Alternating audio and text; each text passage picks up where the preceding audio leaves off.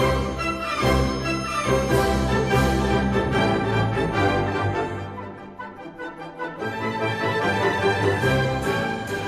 这里是第一百二十一期编辑部聊天室，我是这一期的主持人徐鲁清。这一期我们放送的时候已经到了大年初二。我过年的时候一般会回我爷爷奶奶家，他们在湖南农村，一般回湖南的票都有点难买。而且今年的情况是因为极端天气阻塞了交通，高铁，所以就是高速啊什么车的都大晚点。我们大家可以先来自我介绍一下，然后说说今年我们都在哪里过年呢？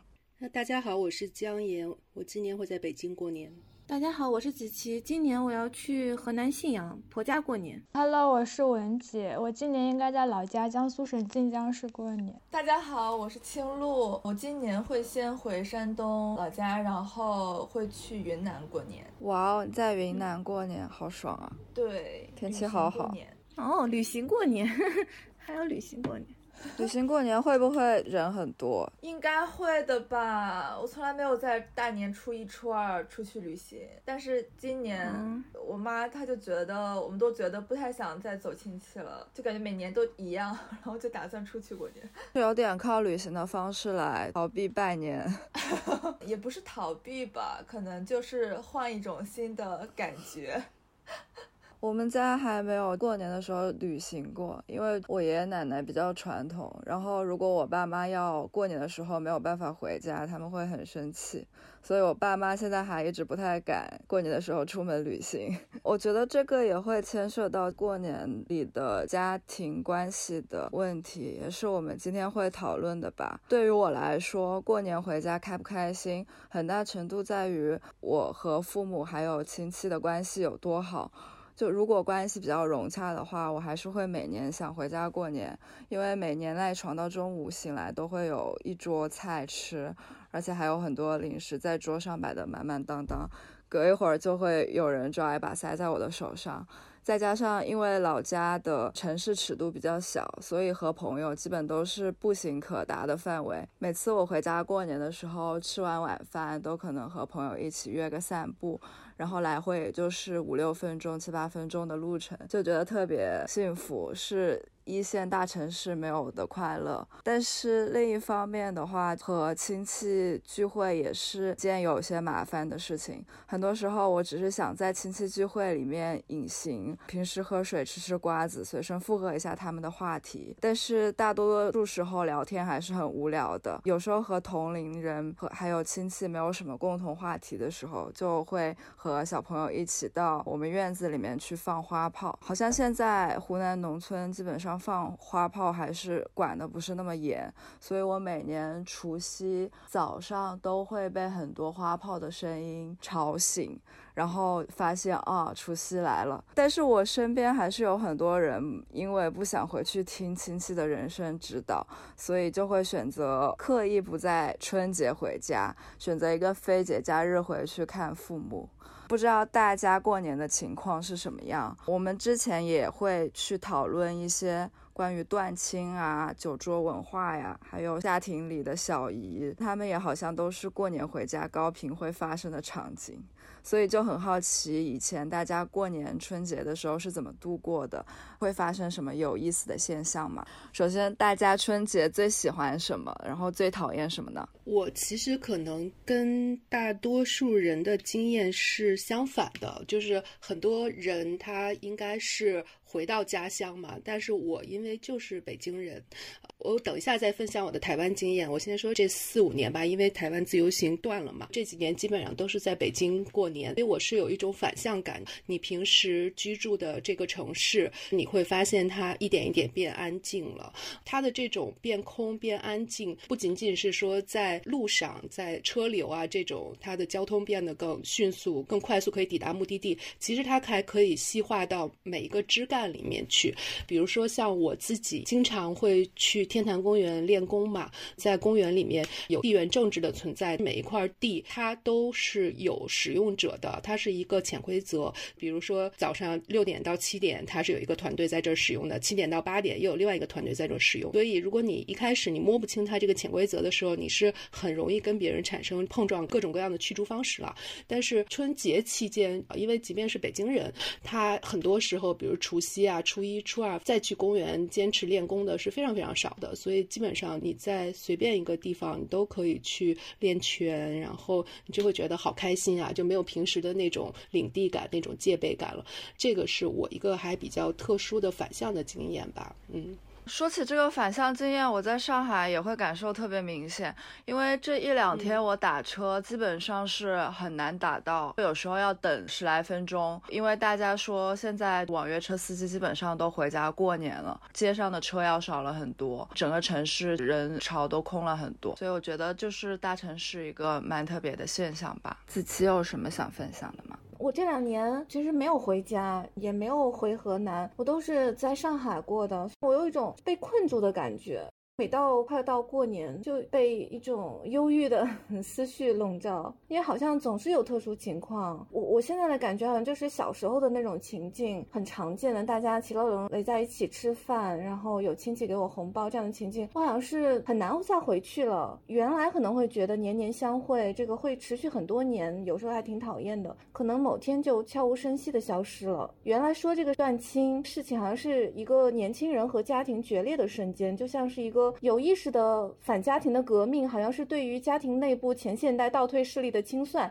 但是现在我看到的，好像就是你不用特意的去断，小家自然都会分离出去，就是分离到你想回去都回不去了。就算是没有小家，你自己也会在某一个时间点被发射出去。就是为了弥补这一点，我就专门给家里的几个姨啊、舅啊。买了一点国际饭店的蝴蝶酥，也不知道能不能弥补得到，这个还是太勉强了。再加上因为我我爸爸那边是因为我奶奶的去世，老人去世了，他们就很难再聚到一块儿。整个大家其实是从奶奶葬礼之后就整个都散掉了。大家好像表面上不会提这件事情，其实各家顾各家，不会再回去。我我觉得应该挺多中国家庭是这样的。如果有一个老人在的话，就还好，仪式还是会维持。但是如果没有了的话，就好像没有回去的理由了。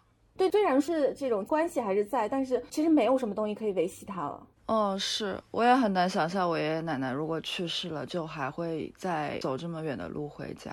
但是子晴，你刚刚说就是有那种被发射出来的感觉，这个是从你大概多少岁的时候会有的呀？嗯，应该是从结婚以后，我觉得结婚以后好像过年就变成了一种义务，因为我家人也是比较传统，虽然我也没有老是待在家，但是他们会觉得你最好还是在过年的时候出现在婆家，就是哦，这样会比较合乎礼节一点，嗯。但是我觉得这也算也算是一种比较心酸的退让吧。我自己就被发射到河南，好像确实是这样。因为我基本上回去过年就是回我爸爸的爸爸妈妈家。所以就是我会很少和我外婆一起过年，即使说我外婆是从小把我带大的那个人，但是就是没有什么理由和她待在一起过年。可是你还是会回你外婆家吧？因为比如说像中国的传统，一般说初二回回门回娘家嘛。就因为我外婆年轻的时候，她会去我舅舅那儿过年，但是我舅舅呢又在广东，所以就离得比较远，就没有办法说过年的时候看到她。这个问题大家还有什么想分享的吗？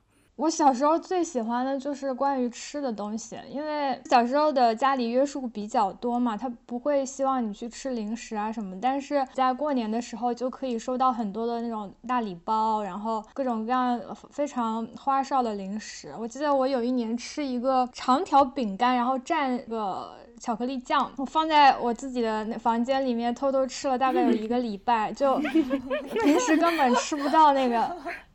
什么？觉得巨好吃。然后有时候你还可以跟一些平时不在你家附近的亲戚上街去玩，亲戚就对你很好嘛。走到路上看到那个烤羊肉串的，他就说你要不要来两个，然后他们就给我买。但是平时家里人是绝对不会给我买的嘛。那个时候就吃的很开心，而且那时候也是放寒假的时候，家里长辈会做那些馒头呀、包子啊，平时你就看不到那些食物是怎么被做出来来的。我觉得那个回忆还是挺美好的。而且夏天过年的时候，有人就是你真的是一年两年你都见不到，你甚至都不认识他，但是过年他就会很热情的，好像把所有认识不认识的人都招呼到他。家里去吃饭，坐到他家那个桌子，那桌子上摆满了东西，还会跟你说：“哎呀，呃，来了别客气，我也没准备两个菜。”但其实桌子上全部都是，你就觉得还是很好玩，因为你平时也没有那个机会嘛。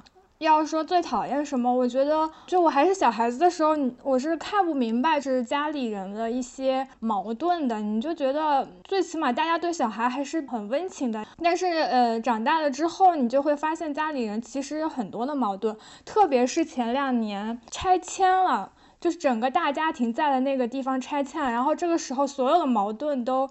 都摆到了明面上，就是老一辈人之间的矛盾，每个家庭之间就是大的跟小的矛盾，尤其是男性后代和女性后代之间矛盾，谁分到多少钱，这个钱怎么，这些矛盾完全都浮出了水面，然后你就看到每个家庭或者是每个长辈内心真实的想法，这个温情脉脉的一面已经完全被撕破了。老一辈人他年纪又大了，然后他会跟你说：“哎呀，不管怎样，你就只有一个这个这样的一个亲人，你只有一个外婆，你有个就他们会让你忍受这一切，觉得你好像对他们态度不是很好，是你的错，不是很喜欢这种表面和谐，但其实你们内心都有很多矛盾的地方。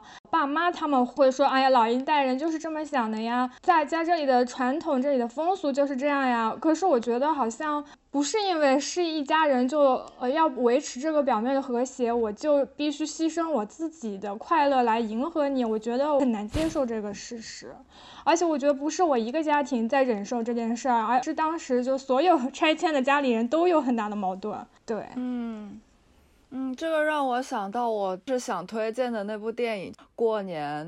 应该是一九九一年拍的一部，也是关于说一个大家庭在北方农村的，然后所有的子女都在年夜饭的那天晚上赶回家过年。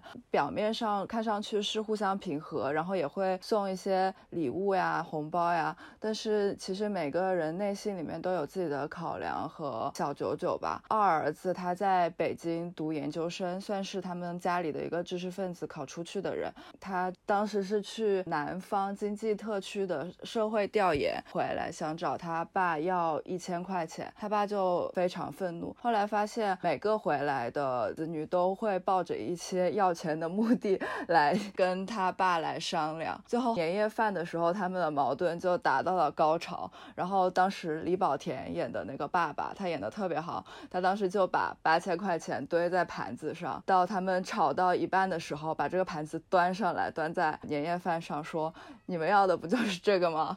然后就所有人都不说话。那一刻，我觉得那部电影就是，虽然它是一个贺岁片，但是它把过年里面大家关系的复杂，还有亲戚之间是会有一些温情的流动，但是这种温情的流动之间有自己复杂的考量，拍得很好。我先说，就是讨厌，也也算不上是讨厌，就是一个比较遗憾的点。刚刚子琪提到的那种忧伤的。感觉我也非常的感同身受。我现在会回想起来，其实过春节的时候是没有什么真正你讨厌的东西的，尤其是长大以后，你就会觉得前无论那个程序啊，然后那个过程多么繁杂。初二要回姥姥家，后面初三、四、初五、初六、初七，基本上每天都是不同的亲戚轮着请客，然后你天天见到都是同一波人。然后 小时候可能会之后可能会觉得很烦，但是现在首先就是渐渐的这样的一种程序也已经被简化了。然后刚刚提到说家里面如果有长辈长辈还在的话，那大家就有一个回去的理由。其实我们家我妈那边在世的长辈就只有我姥姥了，你已经已知的这种喜悦，它就逐渐的不见了。小时候在上学，所以它是有一个很明显的一个周期的这种时间感的。比如说过年的时候是放寒假，寒假又会放很长时间，然后是开学，然后又要放假了，而且总会有一个盼头在那边。过年的这个从初一到初七的过程，你也会这么很期待的心情，一直到最后慢慢的啊这个。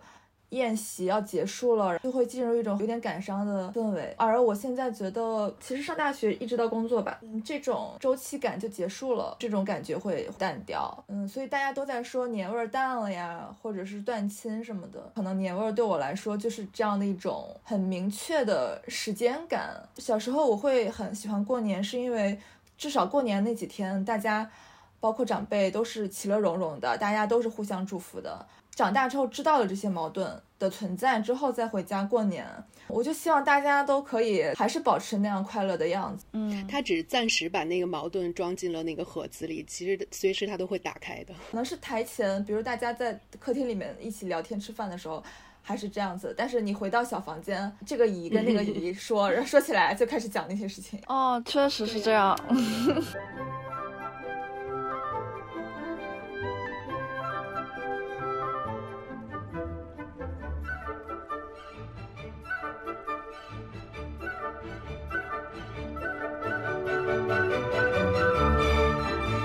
说到这里，大家都说了一些过年回家的烦恼。我觉得大多数在过年期间讨论的年轻人的烦恼里面，都会有亲戚跟你出考题。你们会怎么去应对这些事情呢？我先来说我的吧。我觉得好像从二十五岁之后，然后回老家会问的东西，永远都是你有没有男朋友。除了这个问题之外，好像大家对我的工资、职业、兴趣和人生状态都不是很感兴趣。工资的话。你要如何应对呢？呃，我我觉得我这几个可能都是会随便笑笑，然后不说话的应对。我我想到那个豆瓣上那个邓安庆，我不知道你们有没有关注过，因为他有时候会有点碎碎念嘛。然后他就讲到说，他每一年回老家也是老会被亲戚问工资嘛。他说之前已经连续说了好几年两千五了，今年可以涨到三千五了。如果是往坏了说，对方一般都会很尴尬；往好了说，对方也会很尴尬。所以这个问题问出来，注定结果都不太很好。所以我一般就是会笑笑糊弄过去。其实我会理解这件事情，而且也不会那么反感，因为很多时候是他们不知道跟我聊什么，然后我们平时日常生活也比较疏离，所以这个好像是一个就是在他们眼里比较安全，然后又能够打开话题的一个问问句。所以有人想聊聊第二个问题吗？哦，我想聊，我想聊。的确，我家里人最近两年问的比较多，就是你找没找男朋友。但是你其实找到男朋友也没有办法逃过，就像是去年我我还有男朋友的时候，回家之后，大家 那这个问题就变成答案不一样了。今年 什么时候结婚？对，就是你什么时候把男朋友带回家啊？什么时候生孩子？对啊，这个问题是没有止境的。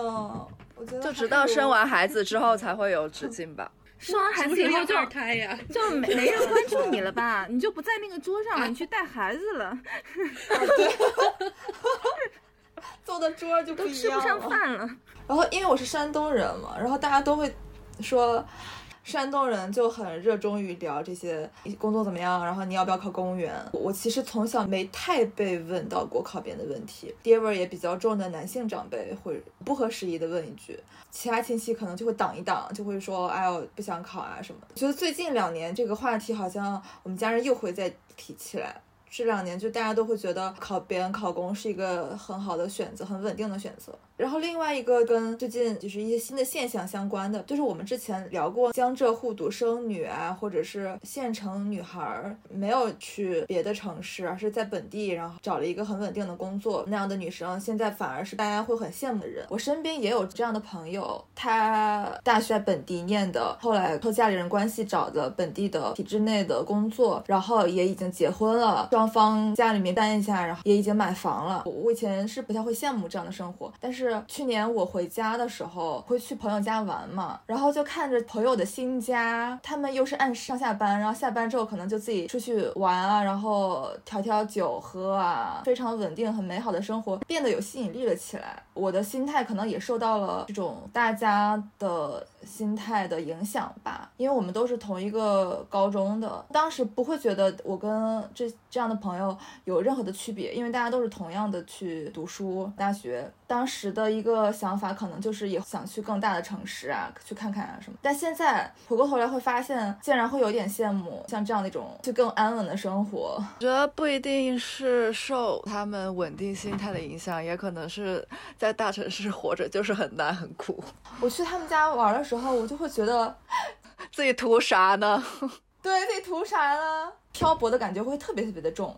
我以前也是不会面对亲戚出。考题的，但是我后来就学会了，亲戚要考考你，那你就顺势考考他。就是有长辈问你说，哎呀，什么什么，现在也可以结婚啦，什么什么东西的，我就会顺势问他们说，哎呀，那你们俩的感情应该很好吧？快点讲讲你们的爱情故事。然后他们就不怎么说了。然后还有人，比如说家里生了好几个，会生什么的，然后我就说，哎呀，那你快讲讲你为什么要生好几个？你生这么多有什么考虑？为什么要生？什么什么什么的？我觉得这样的话，大家好像就不会再去把那个关注点放到你身上，因为其实大多数人关注的还是都是他自己嘛。然后他也许只是为了跟你尬聊一下。然后我觉得有一天我看到最好玩的一个是有一个 UP 主，然后他们家好像是在催他的姐姐赶紧生孩子。哎呀，你该生了，该生了。然后这个这个 UP 主他就忍不住了，然后他就说：“那你们说说怎么生孩子呀？”然后他们家就鸦雀无声。就没有一个人说话，下面就有人说是。一生保守的中国人生出了十四亿的孩子。像别人在给你抛这个问题的时候，你就回击就可以了，没有必要说我去自证啊，或者是在自己身上找问题。最难过的一件事情就是比我大好几岁的一个姐姐，她一直是没有结婚的，她妈妈就非常的焦虑，但是她的焦虑表现在一直在问我，就跟我说到了年纪也可以结婚啦，什么什么，反正就是她在整个酒桌上一直就在。跟我说这件事，我就觉得很迷惑，因为你把你的焦虑其实是投射给了一个没有这个方面焦虑的人，你就一直在想这个事情。他自己应该是内心是一直在想着这件事情，但是他没有办法向他的女儿释放这个压力。也许他平时已经释放，他就逮住一个我，要不停的输出。我觉得我也很无辜，但是我又不好意思去怼他，因为我知道他的压力也很大。那件事情是我觉得最难受的一件事。我觉得这种催婚催育，父母本身承受的压力会大过我之前的想象。最近有一个朋友是山东人，他是一个男生，然后他二十八九岁的样子，就是在我们看来年纪挺小的，而且也特别是男生，对于男生来说，结婚的年龄会稍微后一点。嗯，但是他妈因为他没有结婚这件事情，抑郁了一年多了，真的是那种心理上确诊的抑郁，而且他妈不太敢出门去跟人社交的，因为他很害怕社交的时候别人问他这个问题，他没有办法回答，所以他妈只能。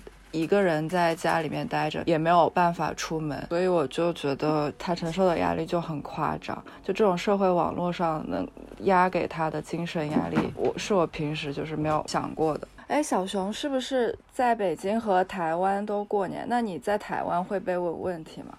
我觉得台湾是不是跟 跟北京的过年很不一样啊？疫情前应该是台湾自由行其实就停掉了嘛，因为一些政治的原因，所以我大概有四年没有去台北了。但是在这之前，是从二零零九年开始，我其实连续十一年每年春节都有去到台北。那有的时候是除夕前就会到，那也有的时候是大年初二过去。所以我要大年初二过去，当天过去，天文老师一般就会开玩笑说回娘家。对，然后呢，我过去也是主要是看我在台北的几个老师嘛，一个是呃朱天文老师，然后朱天心老师，还有唐诺老师啊，当然还有海萌。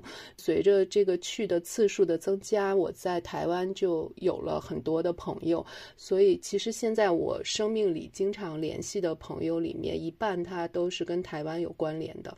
那比如说我每次去台湾的话，我一定会抽一天专门去高雄看。演于右山老师。虽然我很不喜欢高雄那个城市，然后右山老师他就是余光中老师的二女儿。那有一年我记得春节的时候，他还带着我和他们全家一起吃饭啊，一起逛公园。然后那个时候其实余光中老师已经八十多岁了嘛，然后还看他自己还开车，然后看他倒车啊停车，我就觉得好惊叹。过去这些年，就余光中老师也过世了，然后去年于师母也过世了。其实我也没有办法去台湾，我就只能是遥遥的用微信去问一下佑山老师他的近况。于师母过世以后，其实他也有提到说，因为之前一直在照顾父母，他说父母在不远游，那他现在终于可以。去一些地方看一看，或者怎么怎么样，就是我联想到刚才我们讲到的一些家庭，就老人还在的时候那个状况和老人不在的那个状况，突然想到了。然后，那说回到在台北过年。其实台湾的年味儿比我们要淡非常多。他们没有春晚，他们虽然没有这种烟花禁放的要求，其实通常他们放烟花没有我们多。可能跨年的那个时间段的时候，会有一阵子放鞭炮。然后这个时候，就是天文老师和天心老师他们就会很紧张，因为他们家里的猫很多，然后包括周围照顾的流浪猫也很多，他们就会很担心动物会受到惊吓，他们就会去安抚他们。我在台北，如果是除夕在的话，通常就是大家一家。人一起吃个团圆饭，然后我可能会和天文老师一起贴个春联嘛。因为朱家他们是父亲朱西宁老师那一代是外省人嘛，所以他们在大陆还是有一些亲戚。那跨年的那个时间，就是敲钟的那个时间的时候，通常就会有拜年的这个电话从大陆打过来，然后他们就会简单聊一聊。吃年夜饭的时候，我们就会盛出来一份给后山警卫岗亭的有一个，我们叫 Jackie，其实他姓吴嘛，我们也叫吴警卫。这个吴警卫其实他和马英九。是同学，所以他们年纪应该差不多。当时他就一个人租住在附近那个巷三层的一个阁楼里面，一周他是要上六天的夜班。他人非常 nice，非常热心。然后每一次我跟天文老师出来倒垃圾，他都会帮我们，因为有的时候厨余很重，所以我跟吴警卫就是这个时间段会讲讲话。其实平时讲的也不多。每年我从北京过去会带一些伴手礼，他们也会把其中的一些食物就分给他吃。他就会在他每周唯一休息的那个周三的。晚上他就会去夜市上买一些烤玉米，然后送到老师家给我吃。其实我就以为我们的关系就是这么淡淡的，结结果二零一七年春节的时候，就是吴警卫突然托天文老师就给了我一封信，然后我就非常意外哈。在信里面他就说，每一年我从远方去，他就会。思念起他在远方的亲人，他就觉得我去了就带去了新年，然后我离开的时候，新年也就跟着走了。他原话就说：“那淡淡的思亲之情也就该散了。”然后我才知道，原来我像候鸟一样的这种往来，其实在他者心中是有着这样一种特别的意义吧，因为。这几年自由行暂停嘛，我就很久没有办法去台北，所以关于吴景卫后来的故事，其实天心老师陆续跟我说过，包括他后来生病住院到他截肢和他去世整个的这个过程。嗯，然后很抱歉，我突然把一个喜庆的节日讲出了一个伤感的味道。哦，没有没有，我觉得这个故事好动人啊。所以这个吴警卫他也不是你们的亲戚是吗？就只是一个住在边上的邻居。对，而且他也是租住的，他其实也没有什么亲人。我忘记是有一个女儿还是儿子，可是跟他也平时也不往来，他一个人都是独来独往的。他自己喜欢写书法嘛，他就会给周围的邻居送很多的春联什么的。其实朱家每年会收到很多。别人送来的春联，有一些是很有名的作家写的很好的书法，可是只要是吴警卫送，他们永远都会贴吴警卫的那一幅。对，他是不是有很多亲戚在大陆这边，但是过不来或者断了联系？应该就是淡了散了。我觉得他不是外省人，他是本省人，因为他口音还蛮重的，我听他讲话有点费力。可能有的也过世了，因为他这个年纪也不小了。对，不过你刚刚提到说。鞭炮会惊吓到流浪动物，还有猫咪，这点我确实从来没有想过。会啊，尤其是放完鞭炮第二天，他们就会非常紧张，一定要数他们的这个平时照顾的这些流浪动物有没有呃散掉，或者有有没有少，他们就会很关注。所以他们两姐妹每年都是一起过年，一起吃饭，是吗？不一定，有的时候天心会去日本。对，有的时候是只有天文老师在，当然更早的时候是那个朱妈妈还在了，就刘木沙老师，因为我比你们年长一些，所以我不停的在经历这种人的离去。像呃以前更更早的时候，刘木沙老师嘛，她也是翻译家，是朱西宁老师的夫人呢，就是我叫她就叫婆嘛，其实就相当于外婆，我们还是有很深的感情的。她过世的时候，我也没办法去到台湾，也是后来再去的时候给她扫墓，她是花葬，葬在一片花海下面，然后那个风景很好，在阳明山上，我就跟着去看。其实我不停的是要经历这样的一种离别吧。啊，我觉得很神奇，就是和没有血缘关系的人，但是又彼此亲密，每年在一起过年，这种体验好好呀，很特别的缘分。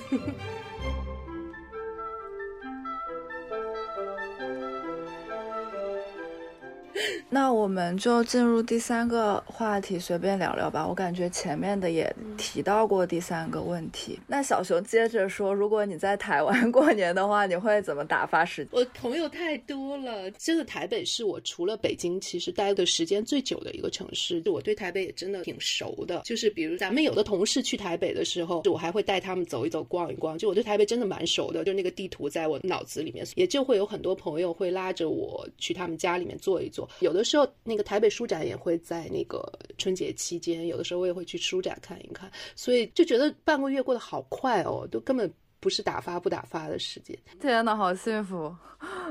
我觉得我过年就是过得特别慢。之后去台北可以找你要攻略，我从来都没有去过。好啊，没问题。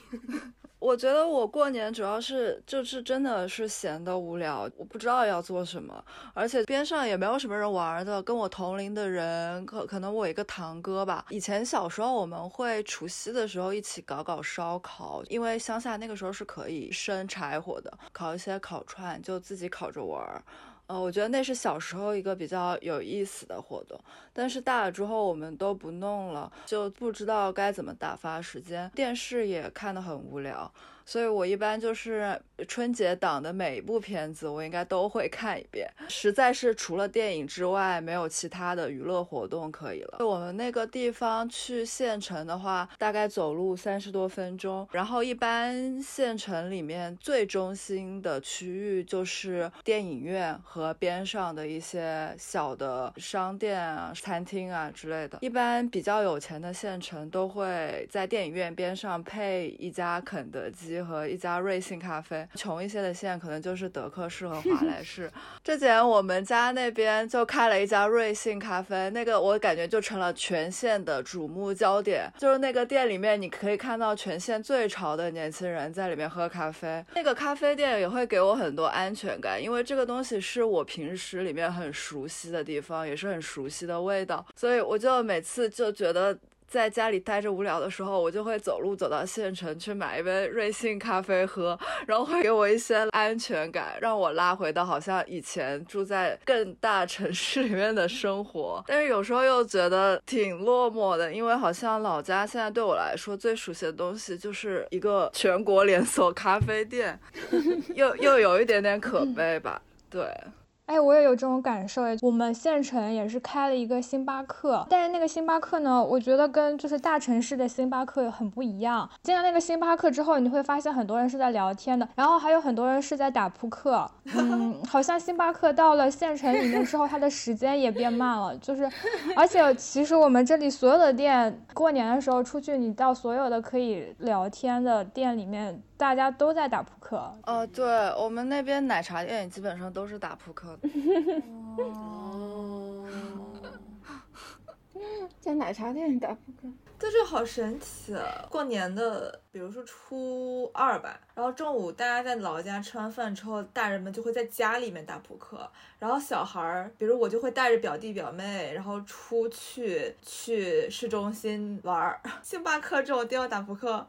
我觉得很神奇。刚刚鲁青说那个，呃，市中心有一家瑞幸，其实也会想到，就是我我们每年过年都会去大家认知里面最市中心的，也就是泉城路，就济南的泉城路那块儿。其实济南，尤其是东边吧，开了一些其他的新的商场。但是到了过年之后，我跟我表弟一旦说起来出去压马路啊，或者是去看电影，其实还是会去那个我们小时候认。之里面的市中心就是泉城路的那个地方，然后那边其实好几年前就开了一家恒隆，其实它到现在都很高档，最新潮的店都是聚集在那个恒隆那一。过年的时候在那里会遇到很多高中、初中的同学，因为大家过年都往那边扎堆跑。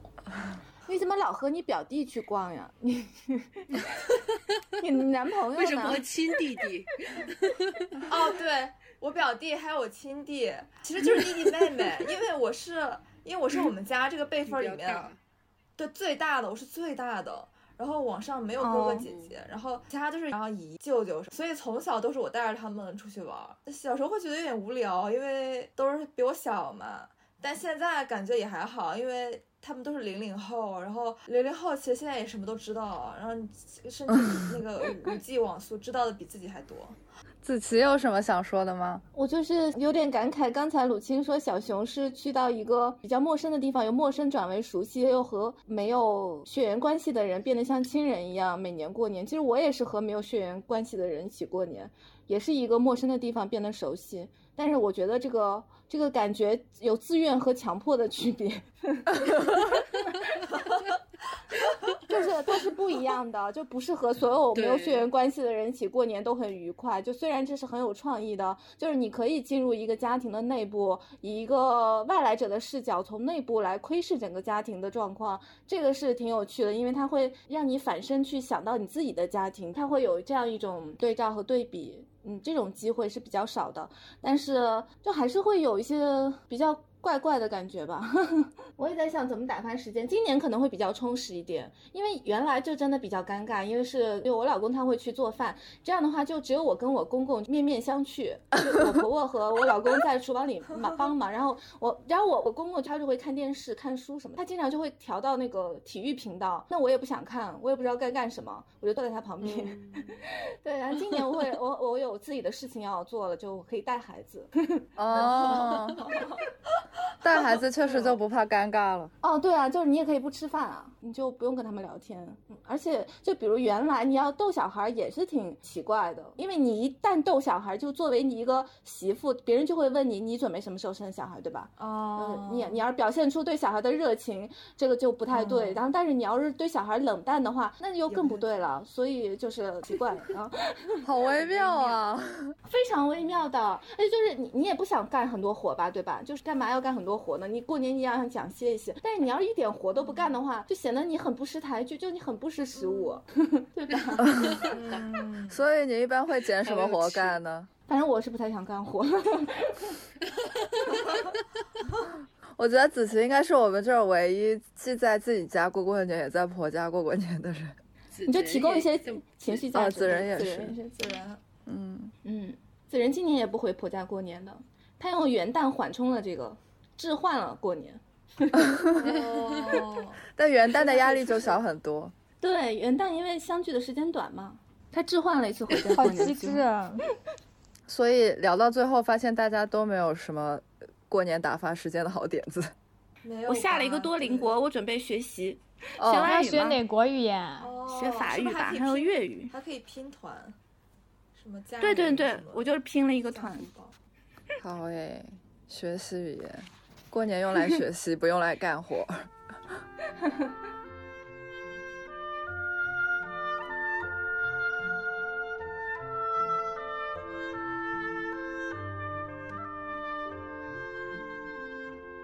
那我们要不要到最后的环节，就是大家推荐一下一本适合过年看或者有年味的书或者电影吧？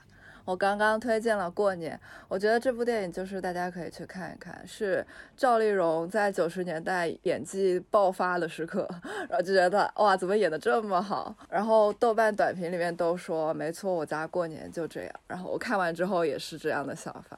我来推荐一个，就是 合家欢的，我觉得挺好看，叫《富豪谷底求翻身》，就是把几个亿万富翁扔到一个陌生的地方，然后隐去自己的真实姓名，从零开始，用九十天的时间再次变成一个百万富翁吧。我觉得这个就特别适合家里人家一起看，因为它是一个很昂扬的剧集，就哪怕你现在好像家里人觉得你怎么这样那样，但是你看这个的话，你会觉得好像不管是什么情况。下你都有办法把人生过得更好，一些充满希望的推荐，我就推荐刚刚说的《大鹏那部《吉祥如意》吧。哎，其实我没有太看过跟过年有关的影视作品，好像这可能是为数不多的一部。我觉得虽然是一个二零二一年的片子，但是大家看了之后应该都会非常的感同身受，就会发现这些就是发生在自己身边的。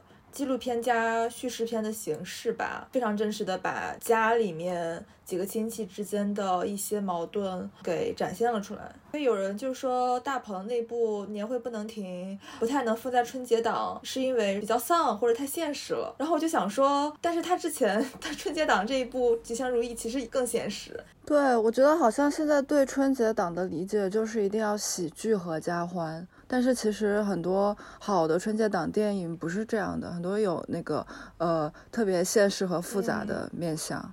我们真的需要这么多合家欢喜剧电影吗？真真的太多了。哦，这个点太有启发了。真的合家欢的和谐，嗯，其实是隐藏了很多东西吧。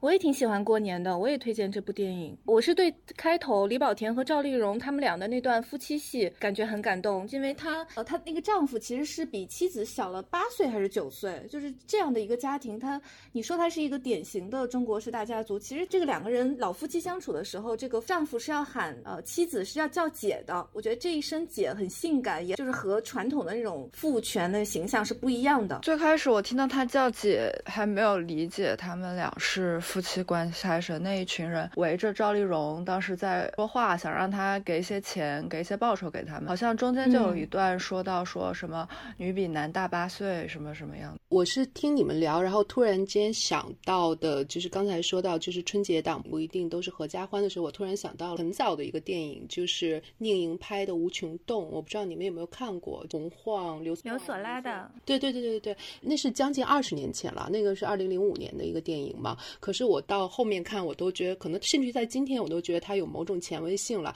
Anyway，反正它就是。几个人，然后在除夕这一天聚在一起，反正大家有兴趣可以看了。我每个周末都会去师傅家里面练功嘛，然后上周去的时候，师傅他就给了我两本书，然后希望我春节期间读一读。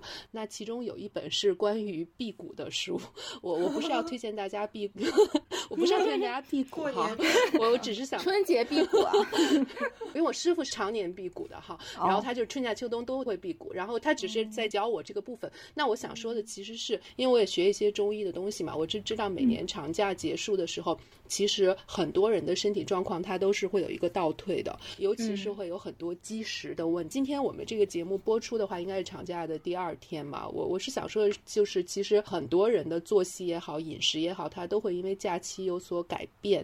那我就是希望大家休息啊、放松的同时，也能照顾好自己的身体，不要和这个日常的生活有特别大的偏离。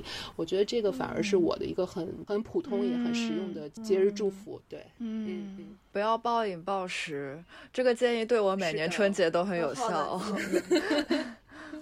每 每年都吃太多，真的就是健胃消食片买一盒回家。对啊，因为其实我们生活过的还是一个日常化的状态嘛，你如果突然间那种巨大的变化，其实你也要要为它付出代价的。那我们这次聊天室就结束啦，祝大家新年快乐，新春大吉，拜拜！大家新年快乐，新年快乐，拜拜，拜拜，拜拜，拜拜。